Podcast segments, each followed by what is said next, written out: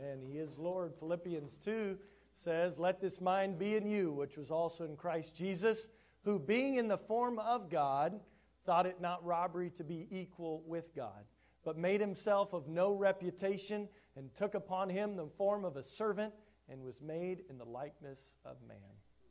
And being found in fashion as a man, he humbled himself and became obedient unto death, even the death of the cross. Wherefore God also hath highly exalted him, and given him a name which is above every name, that at the name of Jesus every knee should bow, and every tongue should confess that Jesus Christ is Lord, to the glory of God the Father." I think she just did a great job of taking that scripture and putting it into song for us this morning. Thank you, Sandra, for your ministry to us that way. We're going to, in just a moment, dismiss our children to their junior church, and they're taking out their missionary offering too. We've got somebody back here with a plate. We're giving to the Shelbys this month, a special gift, and you've been such a blessing this month in that way. Thank you, boys and girls, and probably some moms and dads and grandmas and grandpas having a part in that as well. So boys and girls, you can be dismissed now, and glad to have many friends with us and guests, family members. And I want to just encourage you, in front of you, there should be an invitation for our Easter services this coming weekend, Friday night and Sunday as well. And we hope that you'll be with us for that. Take one of these with you when you leave. It would be great if when we left today there were no more of these Easter flyers left in the seat backs. We'd like to make sure this is kind of the end of it. We've given out many, many, many of them, almost 1,000 of them now, and so we just have a few left. And if you would take one with you today, or take a couple, there's some empty seats up here. We can grab a few extras, and I think we have a few more in the back if you need them. We'd love to get all those out to as many people as possible. I don't talk about this all the time, but just letting you know as well, our other big card in the seat in front of you is our connection card.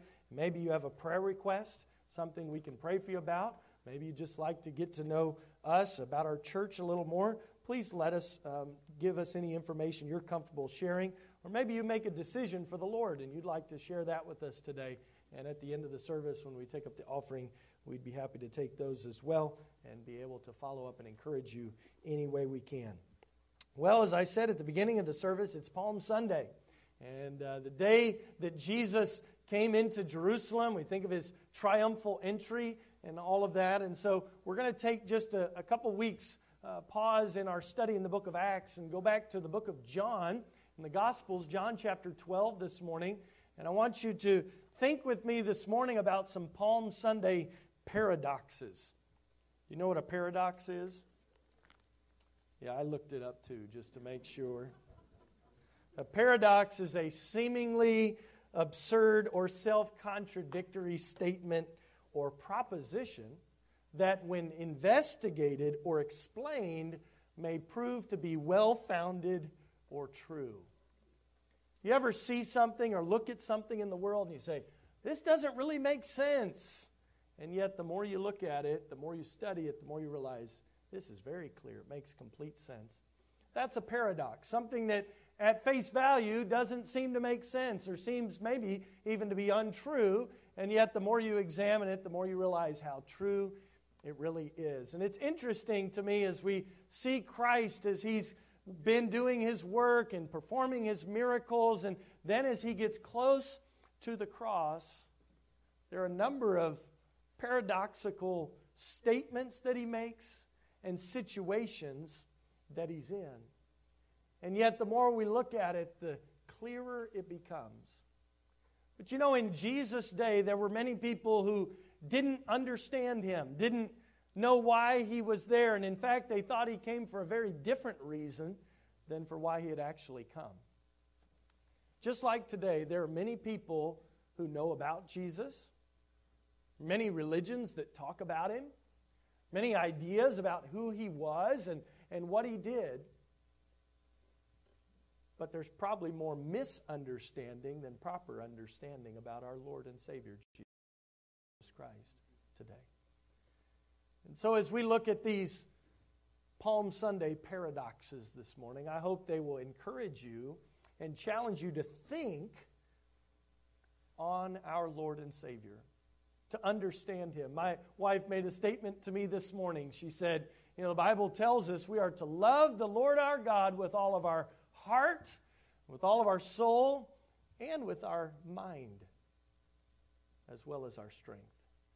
And there are a lot of people, I love God. I just, in my heart, I just love him a lot. This morning, as we think about loving God with our heart, I want you to also love him with your mind.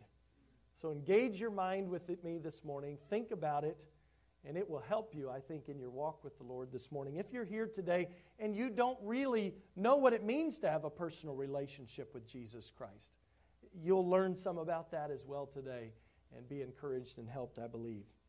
Well, let's look in John chapter 12, and beginning in verse 12, I'm going to read through verse 16 and follow along as I read out loud. The Bible says, on the next day, much people that were come to the feast, when they heard that Jesus was coming to Jerusalem, took branches of palm trees and went forth to meet him and cried, Hosanna, blessed is the King of Israel that cometh in the name of the Lord. And Jesus, when he had found a young ass, sat thereon, as it is written, Fear not, daughter of Zion, behold, thy king cometh, sitting on an ass's colt. These things understood not his disciples at the first, but when Jesus was glorified, then remembered they that these things were written of him, and that they had done these things unto him. You see the disciples here in verse 16, they're kind of caught up in this paradox. They see the things happening, but it doesn't make sense to them. But later it tells us here in verse 16, they remembered. And then they understood.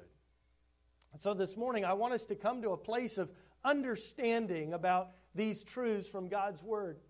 Because if we know the truth, Jesus said, the truth will set us free. So I want to encourage you with some truth from God's Word. But as we're catching up with Jesus here on his entry into Jerusalem, let's just go back a few days prior to these events.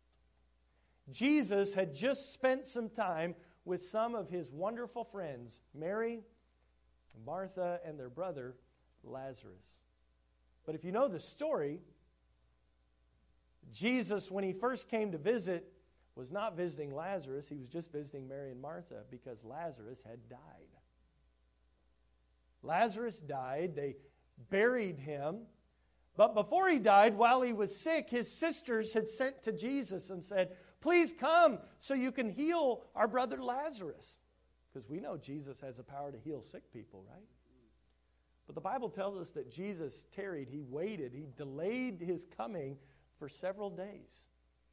That didn't make sense to his disciples. It didn't make sense to Mary and Martha. Why would Jesus, who has power to heal, not come and heal somebody who's sick? It's a paradox, isn't it? But later it made sense, didn't it? Because Jesus did wait. And when he came, he talked to both Mary and Martha, and they were very sad. Their brother had died. He was buried. In fact, the Bible tells us he'd been in the ground for 3 days in that tomb where they'd buried him. And Jesus came. He asked to be brought to the place where Lazarus was buried in the tomb. And there was a group of people gathered around, some of the religious leaders, some of the friends and family. They were very upset. And Jesus, as he looked at all of them, the Bible, that two-word verse in the Bible, it says, Jesus wept. Jesus wept as he saw these people there as they were sorrowing over Lazarus. And then he said, ask for them to open up the tomb, to take the stone away from in front of the place where Lazarus was buried. And one of Lazarus' sisters said to Jesus, No, my Lord, he stinketh. The King James says it well there, right? He stinketh. Yeah, this is bad. He's been in the ground a long time. We don't want to open that grave back up. But Jesus had them open the grave, and then he said those amazing words, right? Lazarus, come forth. And here comes old Lazarus up out of the grave. He came back to life. He said, take the grave clothes off of him, right?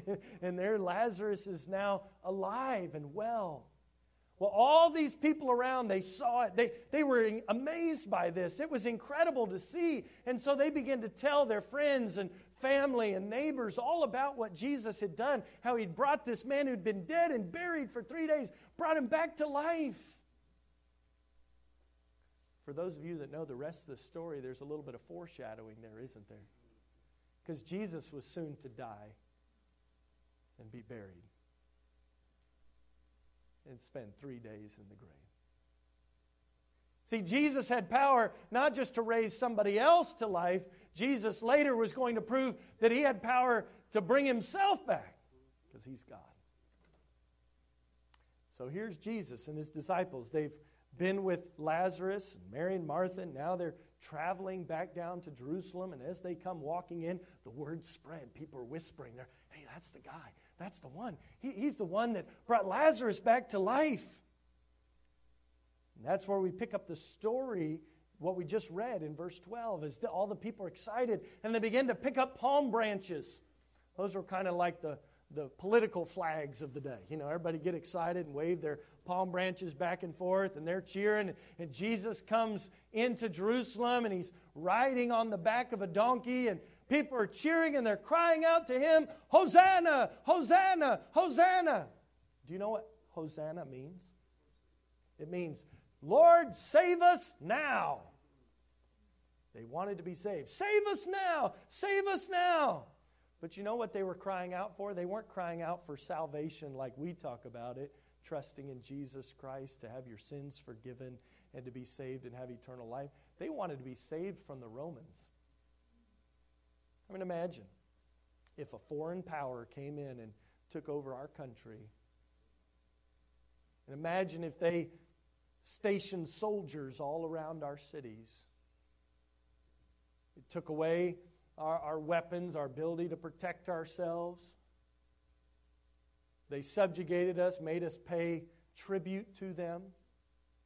They could walk into any one of our houses at any time that they wanted and take people prisoner, throw them in jail. They didn't have to have proper trials and things.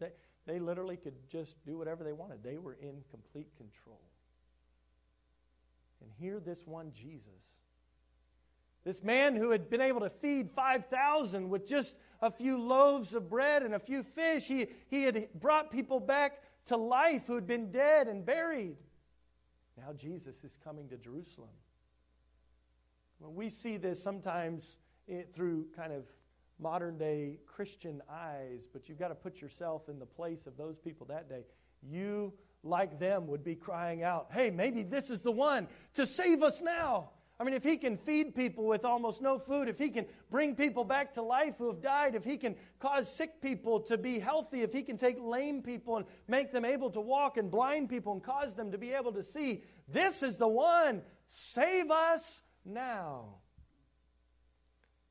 But that brings us to the first paradox, I would say, of Palm Sunday, is that Jesus entered as the triumphal king only to then be crucified. Why would a triumphant king who's riding in, why would he give himself up to be crucified? To understand this paradox, you really have to think about what made Jesus triumphant. Do you remember what Jesus said? He said during his ministry, he said that he came to seek and to save that which was lost. What was required for Jesus to be able to save that which was lost? Well, the Old Testament had been the example, had been teaching it for thousands of years. But the Bible is very clear that without the shedding of blood, there is no remission for sin. In order for Jesus to be triumphant, truly triumphant, it wasn't just about marching in and riding into Jerusalem. He was going to have to die, to be the sacrifice for our sin. As Jesus was coming in, the people weren't so concerned about the spiritual. They were more excited about the political possibilities. We live in a world that way today as well. Most people care more about the political than the spiritual. For many, the first thing they check in the morning is the news to see what other bad thing has happened in the world. But I would encourage you, rather than starting your day with the news of this world, to start your news day with news from the kingdom.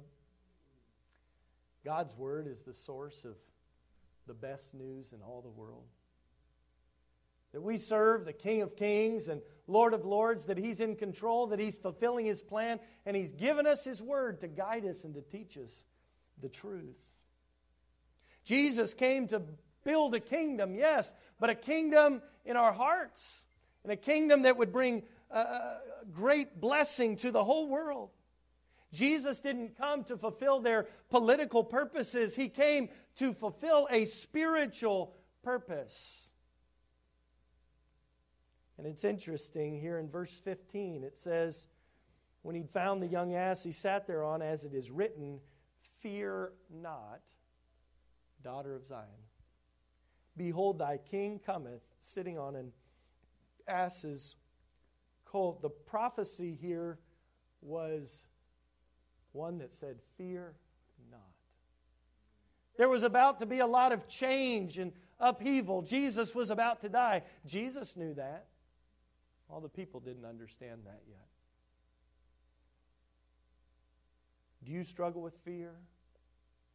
With anxiety?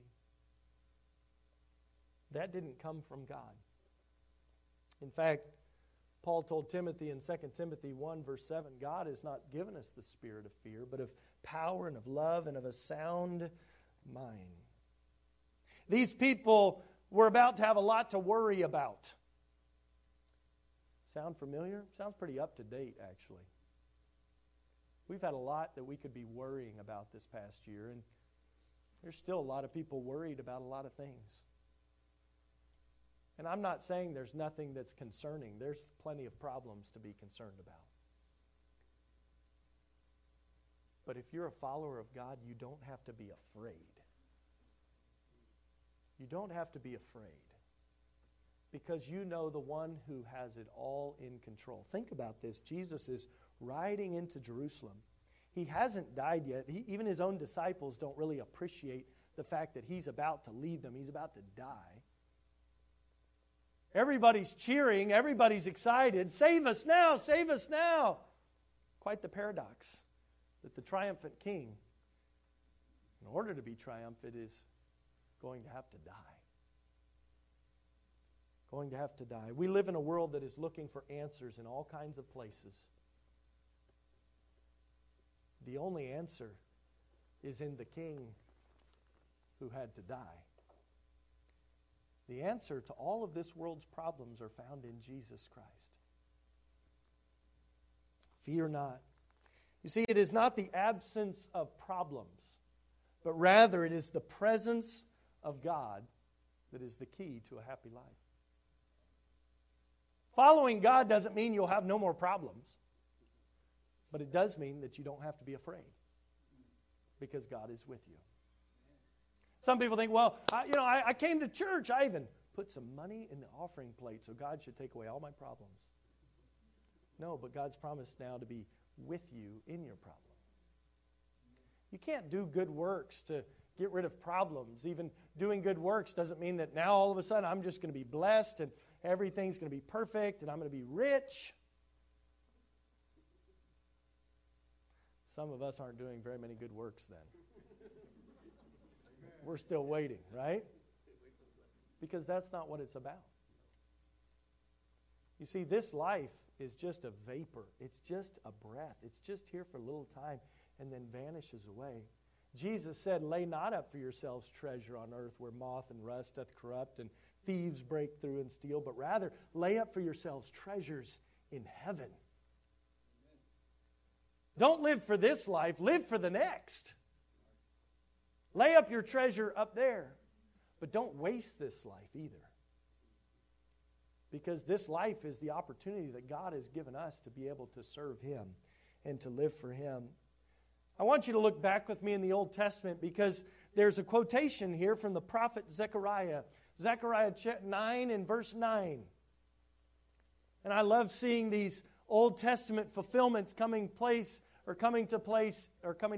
I can't talk this morning. Coming to pass in the New Testament. And here we see John, the writer here of this gospel, quoting from Zechariah 9:9 to show the fulfillment that Christ was to these Old Testament promises. He says, "Rejoice greatly, O daughter of Zion. Shout, O daughter of Jerusalem. Behold, thy King cometh unto thee. He is just and having salvation, lowly and riding upon an ass and upon a colt, the foal of an ass." Jesus perfectly fulfilled this prophecy from Zechariah 9, verse 9. And John quotes from that for us. And because of that, he's telling us we don't have to be afraid. The one that Zechariah promised is completely fulfilled in Jesus. So when you look at this situation, why did the triumphant King have to die? Well, he's the fulfillment of the promise, and his death is what gives us life. When hard times come, you can know that the Prince of Peace brings peace to you and to me. It was only during peacetime in those days that a king would ride through his city on the back of a donkey. Because when the king was going to war, he would ride on a horse for speed and for strength. Donkey was not fast-moving. Why? This is a king who's not worried about the enemy. Jesus was a king who came riding in on this donkey to fulfill this promise from the Old Testament, yes. And it was a great picture to all the people that saw him. This is not a king who's concerned. This is a king who knows that he's already won because he's Jesus. What seemed like a paradox can be understood. Jesus is that triumphant King. But I would ask you this morning, do you have peace with Jesus? If Jesus were to come back today, would you be at peace with Him? Or is there sin standing between you and God? The Bible says in Ephesians chapter 2, "For by grace are ye saved through faith, and that not of yourselves, it is the gift of God, not of works, lest any man should boast." You can have peace with God this morning if you'll confess your sin and trust in Jesus as your Savior. He'll forgive you of your sin. He said that if you'll come to Him, He will in no wise cast you out. Amen. "For whosoever shall call upon the name of the Lord shall be saved." Don't wait. Now is the accepted time. Behold, now is the day of salvation. Don't wait. Don't wait. Say, "Well, I'll wait till tomorrow, wait till next week. I've got a few more things I want to accomplish." There might be a young person here this morning. "I'll follow God when I'm older." Serve Him now. Trust in Him today. He'll forgive you. He will save you, and He'll save you now. So we see the first paradox, that the triumphant King had to be crucified. Number two, those who gathered to see a miracle would first see Him die. Remember, I talked to you about Lazarus? That was the story that was being spread around. "Boy, this guy, he just brought a man back from the grave." So everybody gathered around. "What's he going to do now? What's he going to do?" Well, what was he about to do? He was about to die. That didn't really sit well. That doesn't seem to fit. I mean, remember even on the night that He was brought to trial and later crucified, as He's there in the garden with His disciples and He's trying to get them to pray and they keep falling asleep and all of that. What happened when the soldiers came and the guard came to arrest him and take him away? What did Peter do? Boy, he ripped out his sword and he cut off the ear of the high priest's servant. We could say a lot about Peter in that situation, but I think here was a guy, right, who just was trying to do whatever he could to protect his master and to fight back. He was waiting for Jesus to do something spectacular, but the spectacular thing that Jesus was about to do was not what they expected. They were looking for a miracle, but they would first see him die. Now, 3 days later, the greatest miracle in all the world was going to take place as Jesus rose again from the grave. He came back to life. He's not in the grave anymore. He's not on the cross anymore. He's at the right hand of God the Father. Look with me, if you would, at verses 17 through 19 here in John chapter 12. It says, "The people, therefore, that was with him when he called Lazarus out of his grave and raised him from the dead bear record." They were all talking about it. "For this cause the people also met him, for that they heard that he had done this miracle." Everybody else came around. What's he going to do next? "The Pharisees, therefore, said unto themselves, among themselves," these were the religious leaders, and they see all the people gathering around Jesus, and they said this, "Perceive ye how ye prevail nothing? Behold, the world is gone after him." So there are a lot of different responses to Jesus. There was one group that was telling everybody else about what they had seen Jesus do. There's another group that came around excited to see if they would see Jesus do a miracle that day. And then there's the religious leaders off to the side going, "We're losing our power. We're losing our control because this guy Jesus, the whole world's gone after him." Let me make just a side point here, but I think it's referenced in the text, and this is helpful for us. It is an honor to be a witness to God's working. These people had seen Jesus bring Lazarus back to life, and they were bearing record. That's what the text tells us. They were telling everybody about it. "Let the redeemed of the Lord say so." When you see God at work, you ought to share that with somebody else. Let your testimony be known in this world. If you have friends, family, neighbors, coworkers, and they don't know that Jesus has saved you from your sin, you ought to bear record. Go tell them about it. Be a witness to the work of God.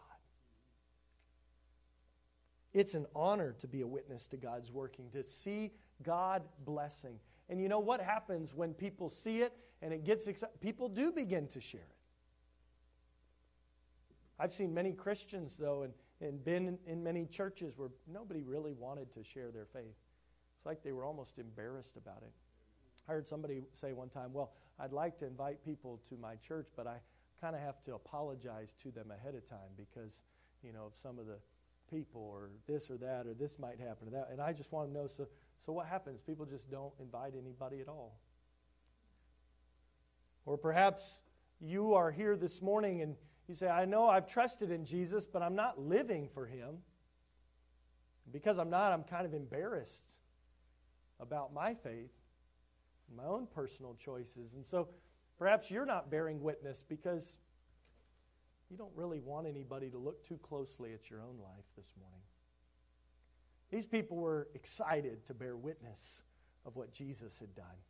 I think that ought to be a great example for us to follow as well. Your life is built to encourage someone, to help someone, to share the good news of Jesus and to tell them what God is doing because he is at work. You can be a witness to God in your life and through your life and through what you say and tell others about what God has done in your life. Some were witnessing, others were coming to see this one who had done this great work. They were waiting to see what he would do next. Well, this is true in our world today. There are many that love the gift more than they love the giver. They weren't following Jesus because of who he was. They were following Jesus because of what he did. They were following Jesus hoping that they might see something else exciting or see him do something for them. Now, everybody's looking for a free lunch. And Jesus had given out quite a few of those. And we're thankful for that. And I think we ought to help people with physical needs and all of that. But Jesus didn't come just to meet your physical needs.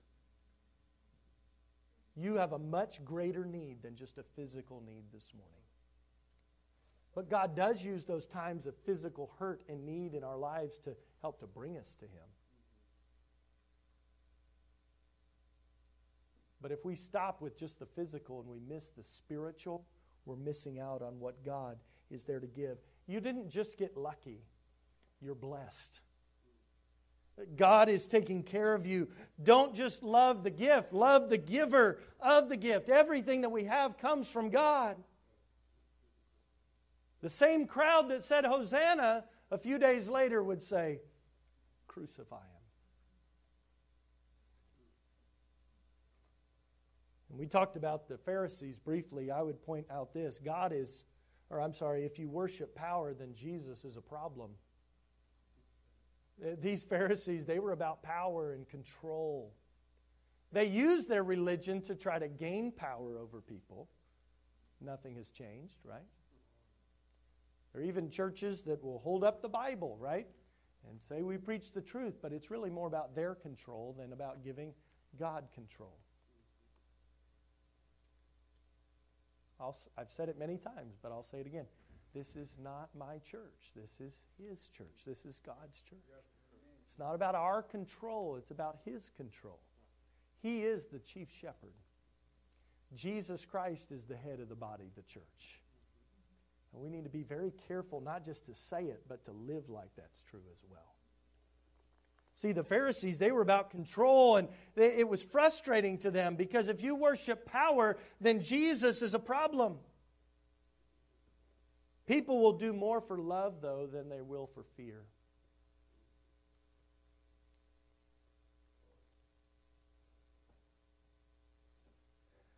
But I would point this out as well from here. God is always at work, even if you don't see it until later. God is always at work, even if you don't see it until later. As they saw Jesus riding in on this donkey, what's He doing? I mean, He just healed a guy, brought him back from the dead. Before that, He was feeding thousands of people with just loaves and fishes. Why is Jesus just riding around on a donkey now? Doesn't He have something better to do with His time? Have you ever thought about it that way? If Jesus had the power to heal sick people, then why didn't He heal all the sick people? If Jesus had the power to bring dead people back to life, why didn't He bring all the dead people back to life? To bring it into modern day, if God is so good and He's so powerful and He's so loving, why do all these bad things happen in the world? A lot of Christians struggling with those questions. And it keeps us from a faithful testimony for God because we really kind of doubt deep down whether He really is and can do all the things that He says He does. See, God is always at work even if you don't see it until later. There are going to be situations you see all around you. Maybe it's a sick person. Maybe it's a financial need. Maybe it's the death of a loved one. You say, that doesn't make any sense. Why would you, God, if you could do all these things, then why don't you do it this way? It probably didn't make sense seeing Jesus riding in on a donkey. But then when you go back to Zechariah 9:9, it makes a little bit more sense. When you see how Jesus was the fulfillment of that promise, it wouldn't make sense to Peter in the garden when Jesus is allowing himself to be arrested.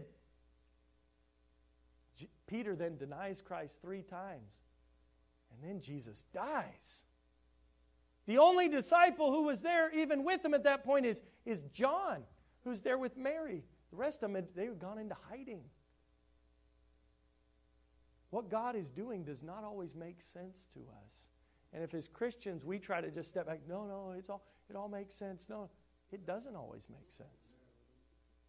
And you're probably going to turn more people away from the truth trying to just gloss over things rather than dig in and deal with some of these hard issues. What was Jesus doing? Well, it made a lot more sense than when he died, and then even more sense when he rose again 3 days later. And I believe it's that way in our world today. There's going to be a lot of things that we can't totally make sense of. What is God doing? Why doesn't he do this? Why hasn't he fixed that? Why does he allow all this stuff to go on? It didn't make sense to his own disciples at that time, but the Bible says later on, after Jesus was glorified, then it made sense. There's a song that says it this way: farther along, we'll know all about it. Farther along, we'll understand why. Cheer up, my brother, live in the sunlight. We'll understand it all by and by. Right? It doesn't all make sense right now, but we can trust in a God who is good, and in a God who always keeps his promises, and a God who's in control, and a God who has all power, and a God who gave his own Son. Greater love hath no man than this, that a man lay down his life for his friend. A God who gave his Son to die for your sin and my sin. You can trust in a God like that. And a God who's right now preparing a place for you and me. As you look around, have you seen God do anything? Have you seen him do a work in your life? The life of somebody else in our church? I can. That's why I get so excited. That's probably one of the reasons I'm so happy all the time. Because when I get discouraged, I just have to sit back and say, wait a minute. Let's count our blessings and look at what God has done. God is always at work, even if you don't see it until later. You say, Pastor, you spent a lot of time on those first two paradoxes, and I'm looking at my notes, and there's 5 of them. Don't worry, we're moving along. You're listening well. I hope you're thinking. This is important truth. Number 3, bearing fruit begins with death. The third, can we say, maybe paradox here in this passage, Jesus talks about himself in verse 24. We'll get there in just a moment, but go back to verse 20. It says, and there were certain Greeks among them that came up to worship at the feast. The same came therefore to Philip, which was of Bethsaida of Galilee, and desired him, saying, Sir, we would see Jesus. Now stop there for a second. Who was desiring to see Jesus? It was these Greeks. I love the fact that we see Jesus already having a ministry to Gentiles even before he died and then rose again, ascended back up to heaven. You see, this is not about a religion. This isn't the Jews' religion. This is about a relationship with Jesus Christ. There were certain Greeks that were trying to get to Jesus, and they said, Sir, we would see Jesus. We live in a world today, there are people searching for answers, looking for the one that can give hope. Yes, even looking for a Jesus. Let's introduce them to Jesus, the King of Kings and Lord of Lords, the one who can save them from their sin. There's people hurting. There's people like these Greeks, kind of outcast from the rest. They wouldn't have been able to come in close with the Jews to the temple to worship. They would have had to stay outside in the outer courts. They were looking for Jesus. Sometimes that's our world today. The people that are looking for Jesus aren't the ones who their life is all together and things are going well. It's often those who are on the edges, those who are on the fringes of society, those who maybe are going through a struggle in their life, those who don't have the connection or don't have the answers that they need. These Greeks were looking for Jesus, and they came to Philip, and so Philip and Andrew brought them to Jesus. And look at verse 23, Jesus answered them, saying, The hour is come that the Son of Man should be glorified. Verily, verily, I say unto you, except a corn of wheat fall into the ground and die, it abideth alone. But if it die, it bringeth forth much fruit. Bearing fruit begins with death.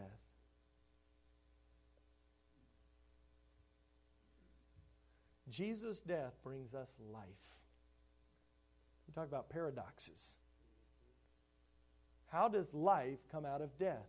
Well, Jesus takes us out into the wheat field to teach us a lesson, right? And he says, except a corn of wheat. This is a little like seed, a little grain of wheat. If you'll plant it in the ground, it dies, cover it with dirt, it will bring forth more fruit. But on its own, that little kernel of wheat, it's not worth a whole lot. You could eat it, but it'd be gone. You could squish it under your foot, it'd go away. But if you'll plant it, it'll bring forth fruit. Jesus here is referring to himself. But in referring to himself, I think he also gives us a great example and a picture of what he wants us to be as well. See, Jesus was about to die. He's told his disciples this over and over, and they still don't get it until later. But he's saying here, except a corn of wheat, a little kernel, a little grain of wheat, if it's planted, if it dies, then it'll bring forth more fruit. That's what Jesus was about to do. But again, think about it. You're one of his disciples. You're there on that day, and you're going, Jesus, why do you have to die? That doesn't make any sense. And Jesus says, I have to die so that I can bring forth more fruit. And Christian, can I tell you this morning? If you want to bring forth fruit, you need to die to yourself. God doesn't require everybody to die for the cause of Christ, but he wants every person living for Christ. Paul, writing his letter to the Romans, said in chapter 12, verse 1, I beseech you, therefore, brethren, by the mercies of God, that you present your bodies a living sacrifice, that corn of wheat falling into the ground and dying, holy, acceptable unto God, which is your reasonable service. You say, that sounds like a lot. To give my life as a sacrifice to the Lord, he says it's a reasonable service. Why? Because of the mercies of God. Because Jesus died for you. Therefore, you can live for him. And through your life given to him, you say, well, I'm not much. I'm just like a little grain. There's not much of me. God says, let me take that and plant it. Die to yourself, and I'll use you to bring forth much fruit. Jesus took us out to the wheat field to teach us a lesson here, that his death brings life, and that bearing fruit then begins with death. Number 4, we see it in verse 25. Loving means losing. Hating means keeping.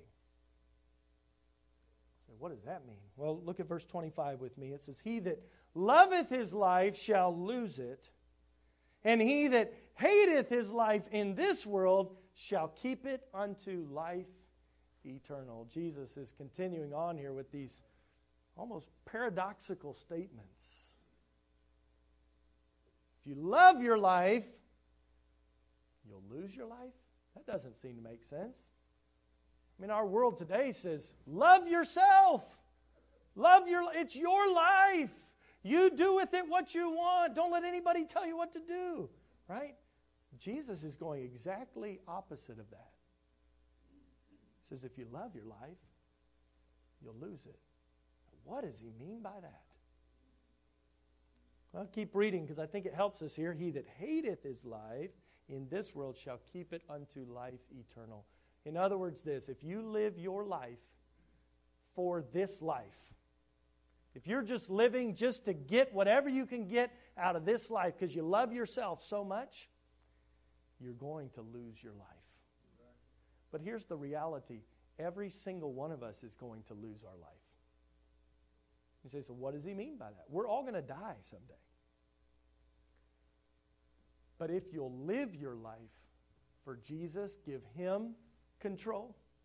So you don't love your life, live it for yourself. Instead, give your life to him and live it for him. He says you'll keep your life, keep it for life eternal, because it's not all about this life.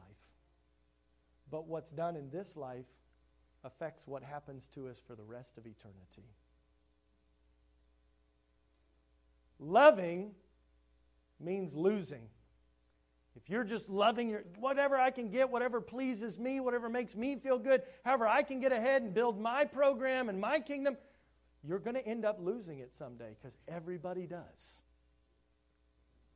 But if you'll say, God, whatever you give me, I'm going to use it for you. It says you get to keep that. Lay up for yourself treasure in heaven. Loving means losing. Hating means keeping. And then the final one this morning, found in verse 26. Service is the path to honor. Service is the path to honor. You have to go down to go up. Look at it with me. If any man serve me, let him follow me. And where I am, there shall also my servant be. If any man serve me, him will my Father honor. Again, not what we would think of being true. And again, how should we be living? Get everything you can get. Even if you have to step on other people in the process. You go. It's your life. You live it. This statement was around for a while. It's kind of faded in pop culture, but I remember when it became a really big thing. You only live once. Well, that's true. But what it misses out on is it's not just you live once. You're going to live forever somewhere. Either in heaven with God for eternity or separated from Him in a horrible, awful place called hell. Don't live for this life. Live for the next. If you want to be honored, you must serve.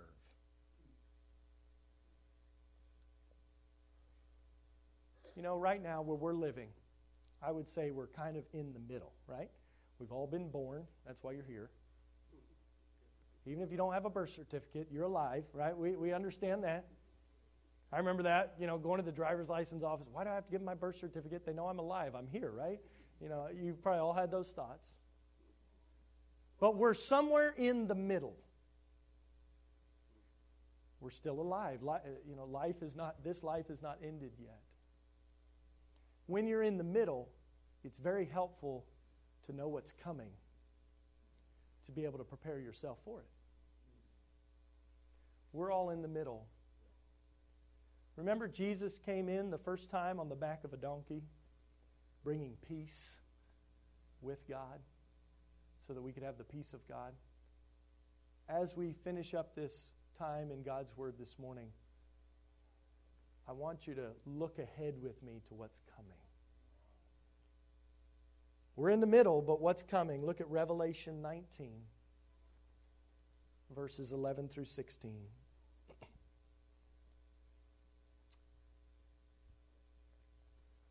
Remember what Jesus wrote in the first time. Now look at what he's writing. And I saw heaven open, and behold, a white horse.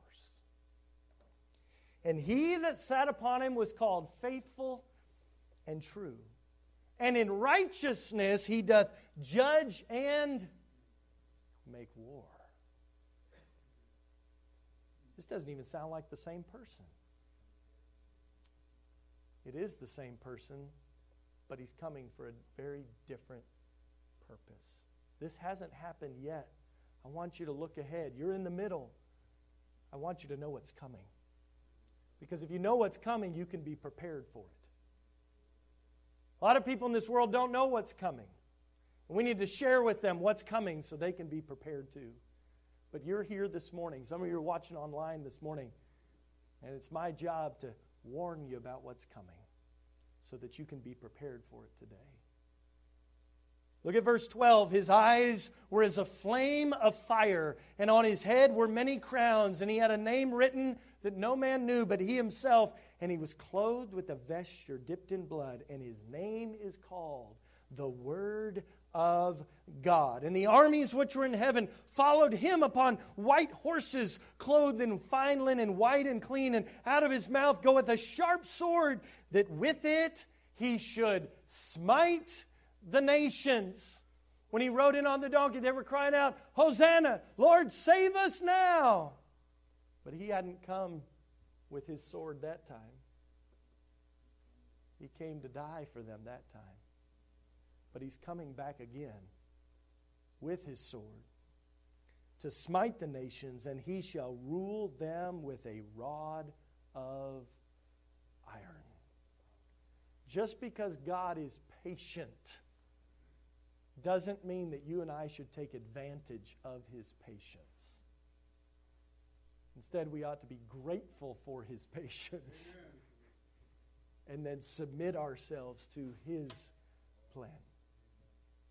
The Lord is not slack, as some men count slackness, but is long-suffering to usward, not willing that any should perish, but that all should come to repentance. God is patient, but there's coming a day when his patience will be replaced with his eternal judgment. We're in the middle. I want you to be prepared for what's coming.